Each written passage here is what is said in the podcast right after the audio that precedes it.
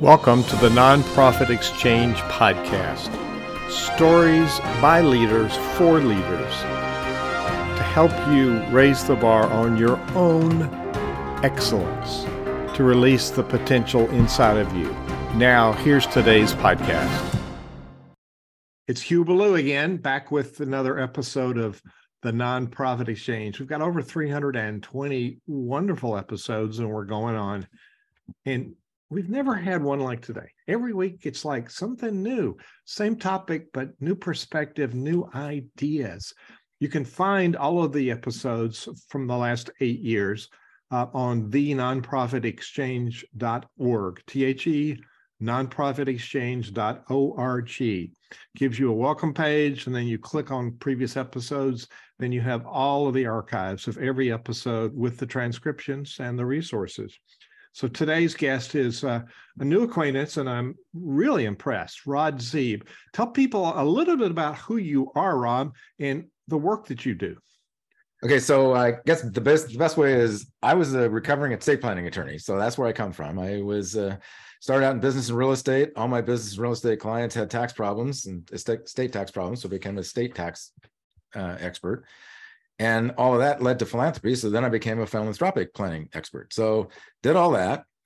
Um, late 90 or late 80s had a case where we passed a nine digit estate essentially tax free which as an estate planning attorney means you did a perfect job only to watch the oldest son run three businesses bankrupt within about a decade and blow his entire share which nine digits in the 80s that's you got to work at that um, and then his younger brother drank himself to death in seven years. And it was all because he wasn't prepared. He was overwhelmed, and the inheritance just, you know, he didn't know what to do. And at that point, I remember sitting at my desk going, uh, This is not an acceptable outcome. And, you know, I'm not going to spend the rest of my life getting as much money as I can to the next generation just to kill them. So I started doing research on, you know, did I do something wrong? And this was right when John Ward was coming out with his research about the 90% rule that 90% of the time the money's gone by the end of the third generation. One of the first um, quotes that I found was from a philosopher in China from 2000 years ago. It says, Wealth never survives three generations. And we found quotes from all over the world.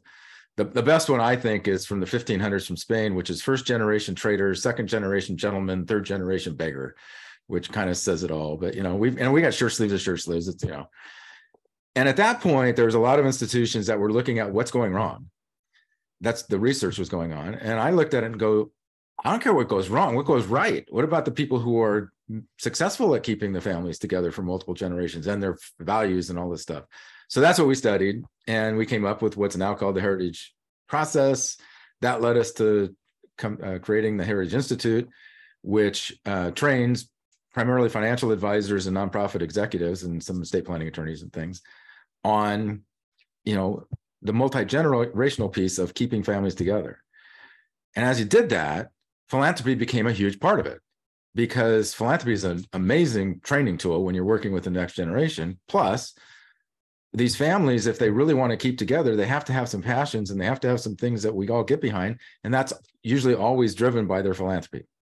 So that became a, a huge part of what I do. And then from there, I just learned from clients, you know, and that's what we're going to talk about today. I mean, you know, heard from the clients about what it is that makes them tech and, uh, and the difference that makes for them and for the philanthropy that they work with. You know, I've quoted Zig Ziglar before we started. I'm going to quote him again. You, you can have anything in life you want by helping enough other people get what they want. And so with that in mind, we need to really pivot our thinking when we want to get funding for organization. So tell us what's the biggest mistake people make and why did I quote that quote? Well, the biggest mistake people make is as nonprofits, we go in and we know what we need. We're building a new building or we need this or we need that. And so we go to our donors and say, this is what we need and can you help? And in reality, what will get exponentially more both passion and money is if you start with the donor and say, what do you want? What's the impact that you want to make? You know, not, not how much money can you give, but what do you want the impact to be of that gift? And what are your desired outcomes for seeing the world change? Once you do that, and now they're not giving a gift, they're fulfilling their passion, it's a completely different world. And we were talking a little earlier as I when I first started doing this, I was explaining to a donor one time. I was at breakfast with a donor, and one of the executive executive directors of a nonprofit that he was chairman for. And this is a big donor. He's got his names on buildings.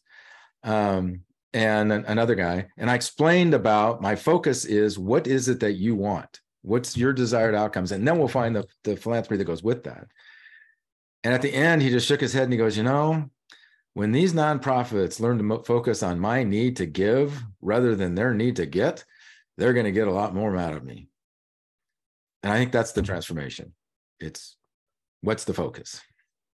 You know, at, at my stage of life, um, we're able to make donations to the charities around us here, the, the churches and the arts organizations, et cetera, and the the the organizations that help people. Um, and it feels good you know, we see the results of what our donations are, are doing. So there's a whole different perspective that I have. We don't give because it hurts, we give because it feels good. Right. And so you talked about the the crisis in 2008 and there was a story around that that community. Where was it? Where GM closed the factories? Yeah, it was a community in in Indiana where GM closed the factories, and uh, I just I was talking to a, a, a gentleman and I said, you know, what's the most impactful gift that for you personally that you've ever made? And uh, during that, this so 2008, remember the big crash? Everybody's, you know, it's a big problem. And Christmas is coming, and they wanted to make an impact on the community. And so what they ended up doing is he and a friend of his, they started going around figuring out how they could help people who were buying gifts for their kids, but really couldn't afford it at that point.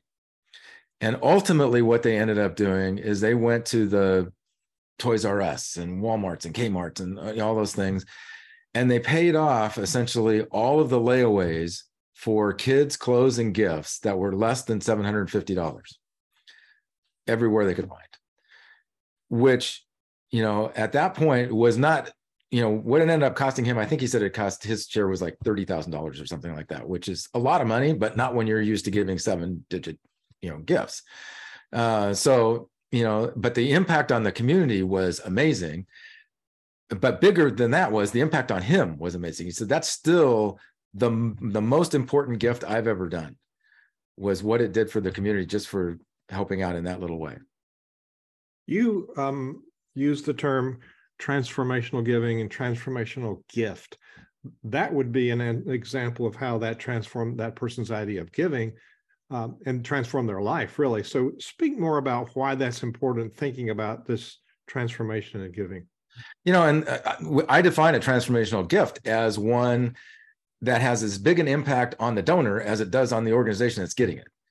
Which normally the impact on the donor is they get a tax deduction, but you know, so this is you know, what's the impact on the donor, and and that's the shift. I mean, when you can do this, the the gift number one for the donor they become passionate. They're not just writing a check. They're they become philanthropists, not just donors. And they're they're going to tell their friends, they're going to you're going to get all their energy. For the organization, you're now going to have an energized base. Now you have these people out there going, you know, don't just help my nonprofit because I'm helping them. It's like, man, this makes a difference. You got to help me with this. Um, so it it to me, it, it changes both the dynamics of the people and the how everybody feels about it, but it also increases what's going to happen exponentially in terms of both gifts and time and and volunteering. Yeah, I quote St. Paul, um, uh, be transformed by the renewing of your mind. So the first transformation happens with us, doesn't it? Right. Right. And we're not trained that way. I mean, you know, like I said, for estate planning attorneys, we were trained. If you can, you can pass the estate tax free with no administration, perfect. Well, then people were dying. You know, so that's not a perfect, you know, estate plan. Same thing with the nonprofits. When we're focused on our needs, we lose what what the passion is behind some of these gifts that you're, that you're getting. Um, and you know, I've I've seen. I, I was talking to one of my friends who's a, a nonprofit fundraiser. And he was working at a university and they were going and talking to this uh, this lady about raising money and and they had uh, they were building a some sort of building. I don't remember what it was but you know science building or something.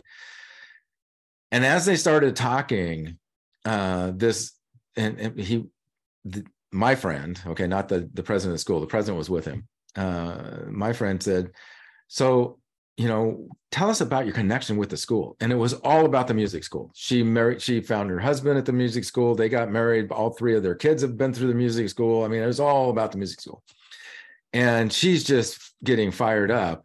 And so Rick's, uh, uh, you know, going to talk to her about well, what we can do we do for the music school, and all of a sudden the president jumps in and goes, "That's really fascinating, but we're building this new building, and we really need some money for the building. Could you help us out on this new building?" And and she wrote a check for like twenty five thousand dollars for the building, and he was really excited because they got this twenty five thousand dollars, and and the person who knew her was going, "We probably left." you know several hundred thousand dollars on the table if we would have followed her and let her give to the thing that she's passionate about and she would have been she would have felt way better about giving that money than she does about this check that she just wrote for something she doesn't really care about philanthropy let's unpack that term. I don't think many people understand it. It's more than money and you're you're building this this transformational paradigm.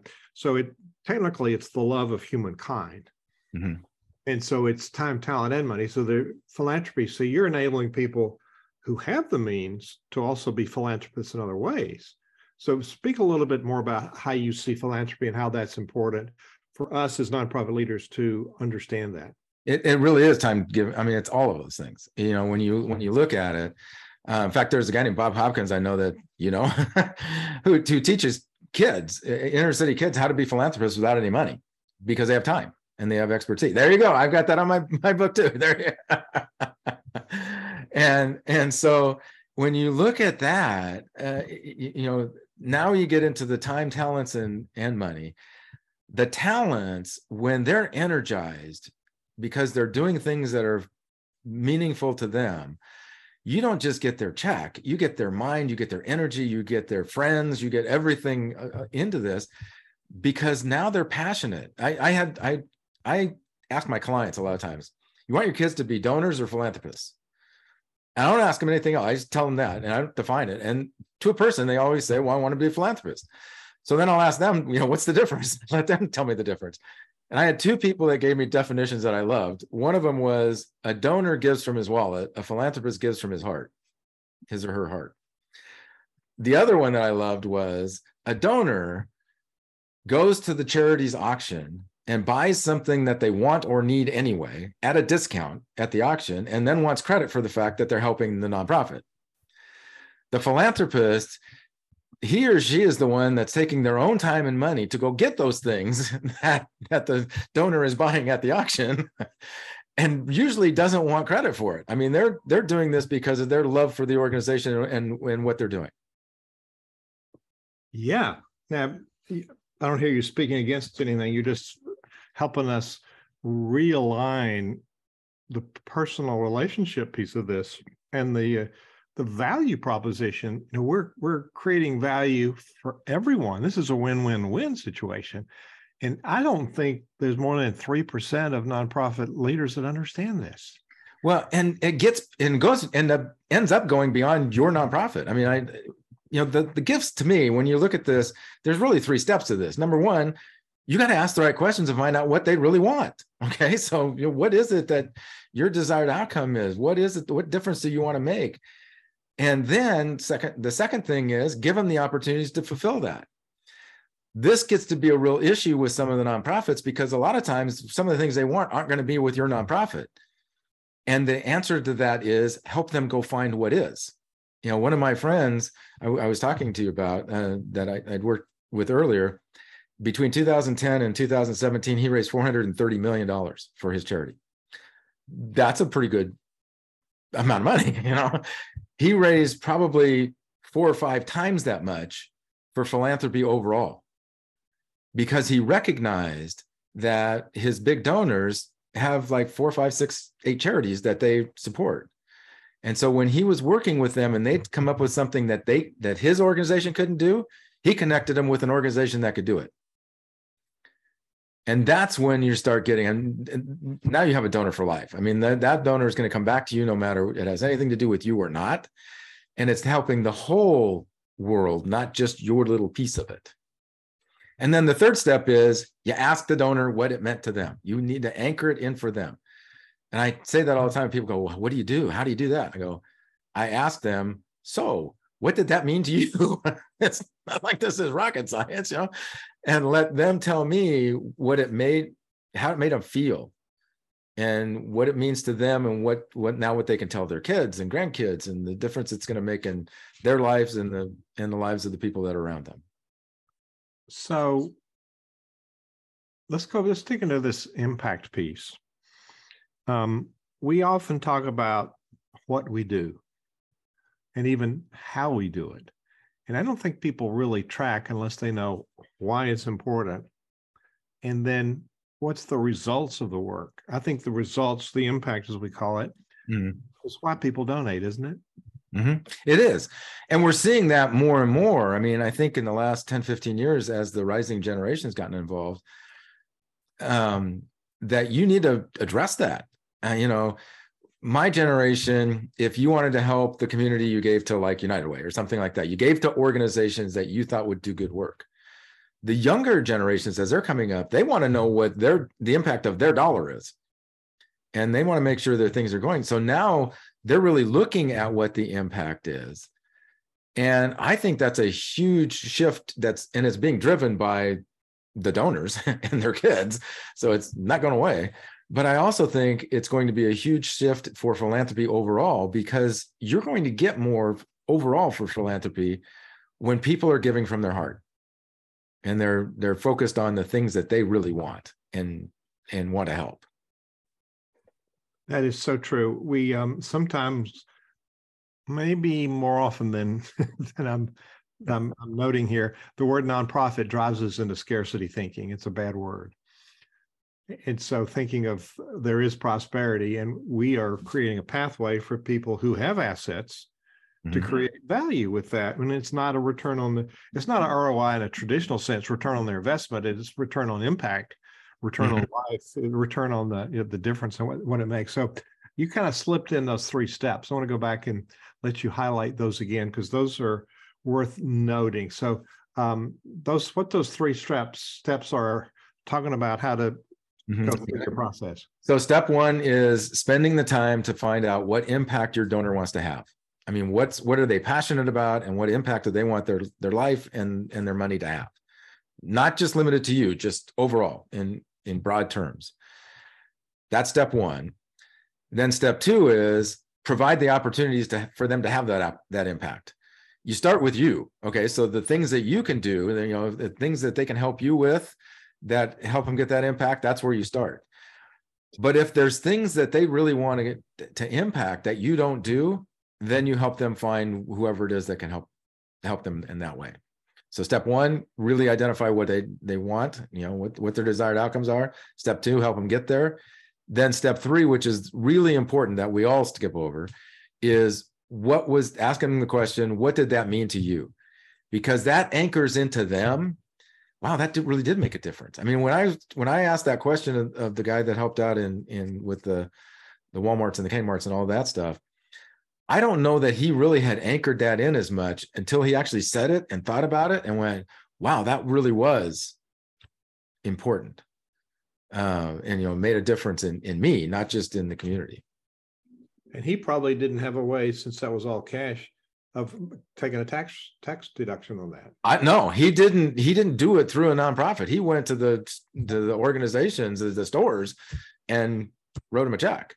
So that, that he wasn't doing that for the tax deduction. So let's let's um your website is the the heritage institute.com and um, I'm going to pull it up here. Now, if you're listening on a podcast, some year after this, we're doing it, you can go to the website and see the video. But there's some people watching us on video. So when when they go to the heritageinstitute.com, Rod, what will they find? Well, you know, they see there's there's for the training that we do for the the nonprofits and for the um, for-profit executives. So that's that's one thing is the different kinds of training we have, and then the things that we do, and then the for families is those families that want to have somebody come help them do this. But the piece that they're they're probably going to want to look at more than anything, I think if you scroll down, there's a there's a thing about resources, and Uh, I don't have it in front of me here. Keep going. A lot of good stuff here. And there's contact us heritage. I don't see Uh, where did the where did the resources go? Maybe they're on top. increase. Okay. Register now. Yeah, go to was it take action? Nope. I have no idea. That's I just uh, better listening, better questions. Should be on the first. I thought on the first page there was a resource spot. Community Philanthropic philanthropy and engagements is one there. I think people can can knock around, take your Yeah, I'm sorry. I should have known exactly where that was. Um, That's right. Um, I don't go look at my website much either. So, so you have the trusted advisor is your podcast series as well. Right. People can go there if they want to contact you. There is a, there's a contact form at the bottom of the, what's at the bottom there again? The very, very bottom. Very, very bottom is, um, Resources. There it is, way down there. There we go. there it is, recommended reading. So there's recommended readings and some other some other resources that are on there uh, that you can click through. That this is just happens to be the book page that's that's up. Um, but there's other resources that you can get. There's white papers. There's there's one on transformational philanthropy. Uh, we've done a paper on um, the uh, multi-generational transformational philanthropy. That might actually be on here. Let's see if it is because we I just did a workshop on it. Multi generational planning. Yep, there we go. Let's do down the next scroll down just a little bit more. Multi-generational transformational philanthropy. There's the white paper right Yeah. there. Heritage Institute. Okay. Yeah. Love it. Love it. So it's, uh, the, gotta have the in the. You have to have the in there, yeah, or you get a driving school or something, yeah. the uh, the Heritage Institute. So um, you've given us a whole lot of things to think about. Um, what's the biggest next step people need to do? We we're in this end of the year fundraising season. Actually, we're recording this on uh, Giving Tuesday, where a bunch of people right. are. You know, there's a there's a there's a whole frenzy around giving. Like we just finished uh, Black Friday last week. It's uh, people have been spending a lot of money here, so we're we're confining it to one day. And what you're suggesting here isn't, you know, one day push or a big gala push on raising a lot of money. It's building a relationship so you have long-term sustainable revenue. Am I hearing you correctly? Yeah, and and then that's why we talk about the multi-generational piece of this. If you can get to the point where the parents now are talking to their children and they're explaining to their children why they give and what, you know, a lot of times when mom and dad died, the gifts dry dry up because the kids have no connection with the organization. They know mom and dad wrote checks to it, but they don't know why. Um, and so as you build, if you become part of the the family's fabric, uh, because a lot of times families that are of means, they'll have like a well, I call them a mission vision, or we call it a purpose statement. What is it the family wants to be known for? And there's usually philanthropic things that go with that. I mean, that's how that's that's how they show it. And when you can connect then with the next generations, not only do you have more sustainable gifts where you, while your clients are alive, your donors are alive, but it continues then for multiple generations after that. So that's that's the ultimate key is and for parents when you ask the parents you know do they want their their children to support the same kinds of things that they do or at least know why they support them? They do. But most people have not asked them that and they haven't given them an opportunity to teach their kids that I think the fundamental thing about leadership and communications, and especially fundraising, is relationship. right You've spoken about that, and I think there's another piece we haven't talked about is after after the sale. You know, you you got the donation. Well, there's a relationship to continue building, and you pointed out one track. You you also want to create relationships with the family, uh, but also that part of the joy is that relationship with the person being involved at some level, seeing the results of their Right. Right. Yeah. When you can give them tangible results and you can, they can see what happened. I mean, in the case we were talking about uh, with the the uh, gift thing, the, the paying off the the non or the uh, the gifts, you could see that in the community. I mean, you could feel that in the community. You see the whole community. That's why I think why it had such a huge impact on him. Um, but in other th- ways, a lot of times we just we take the gift and we go do whatever we're supposed to do with it and we give them a receipt, but we don't ever give them the the return in terms of here's what actually happened. And you know, six months from now, a year from now, being able to show them the impact that their gift has has had and will continue to have for a lot of those gifts. Because they have friends. Right. Right. And one of the things I teach nonprofits, I teach financial advisors, everybody else, as you get higher up in the net worth world, the higher the net worth, the more they trust each other, than they trust all of us professionals. and so when their friends start talking, they'll listen to that. Yeah, your training helps people understand that this is not a one call and done. You don't get this big check in the first 30 seconds. Right. And so there's a whole process to this. And so uh, um, there's a lot of resources we haven't touched on that, that you have that I can see from your website.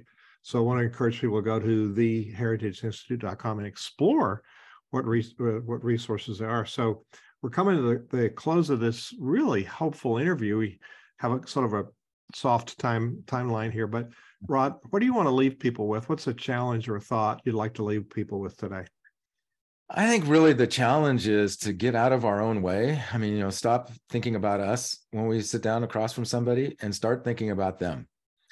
And, um, we we do that. I mean, when you talk to nonprofit executives, financial advisors, any of them, and you ask them, why did you get into this? Almost always one of the answers is, I wanted to help people. You know, they, I want to have an impact on, on people. But then we get hung up on the job of getting a check.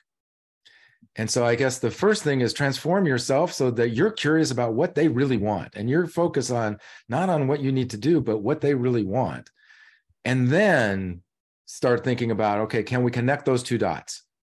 What they really want and what you need. And if not, even if you can, if there's other things you can help them, help them there. But that's step one. We've got to get out of our own way. That's wise advice. So we've been talking to Rod Zeeb with uh, founder and CEO of theheritageinstitute.com. Rob, thank you for being my guest today on the Nonprofit Exchange. Uh, thank you. Thank you for watching the Nonprofit Exchange.